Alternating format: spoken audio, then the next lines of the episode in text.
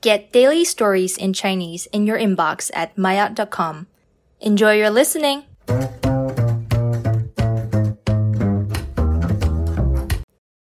Mayat 高级，北京退休了的大爷大妈永远充满活力。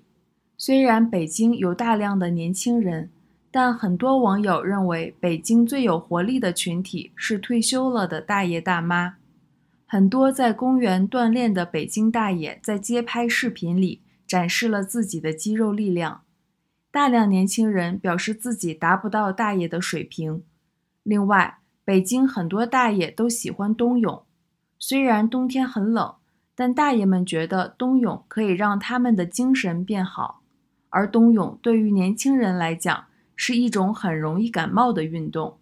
不同于爱运动的大爷，北京大妈们喜欢群体活动。大妈们对社区服务的热情，让人们感受不到岁月对他们做事经历的影响。大妈们总是积极地组织社区活动。并帮助有困难的家庭解决问题。另外，大妈们坐公交去抢菜的毅力也震惊了很多人。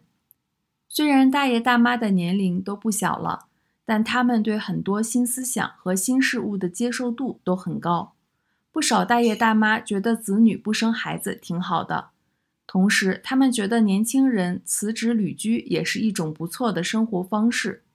这让很多来自外地的年轻人感到惊讶。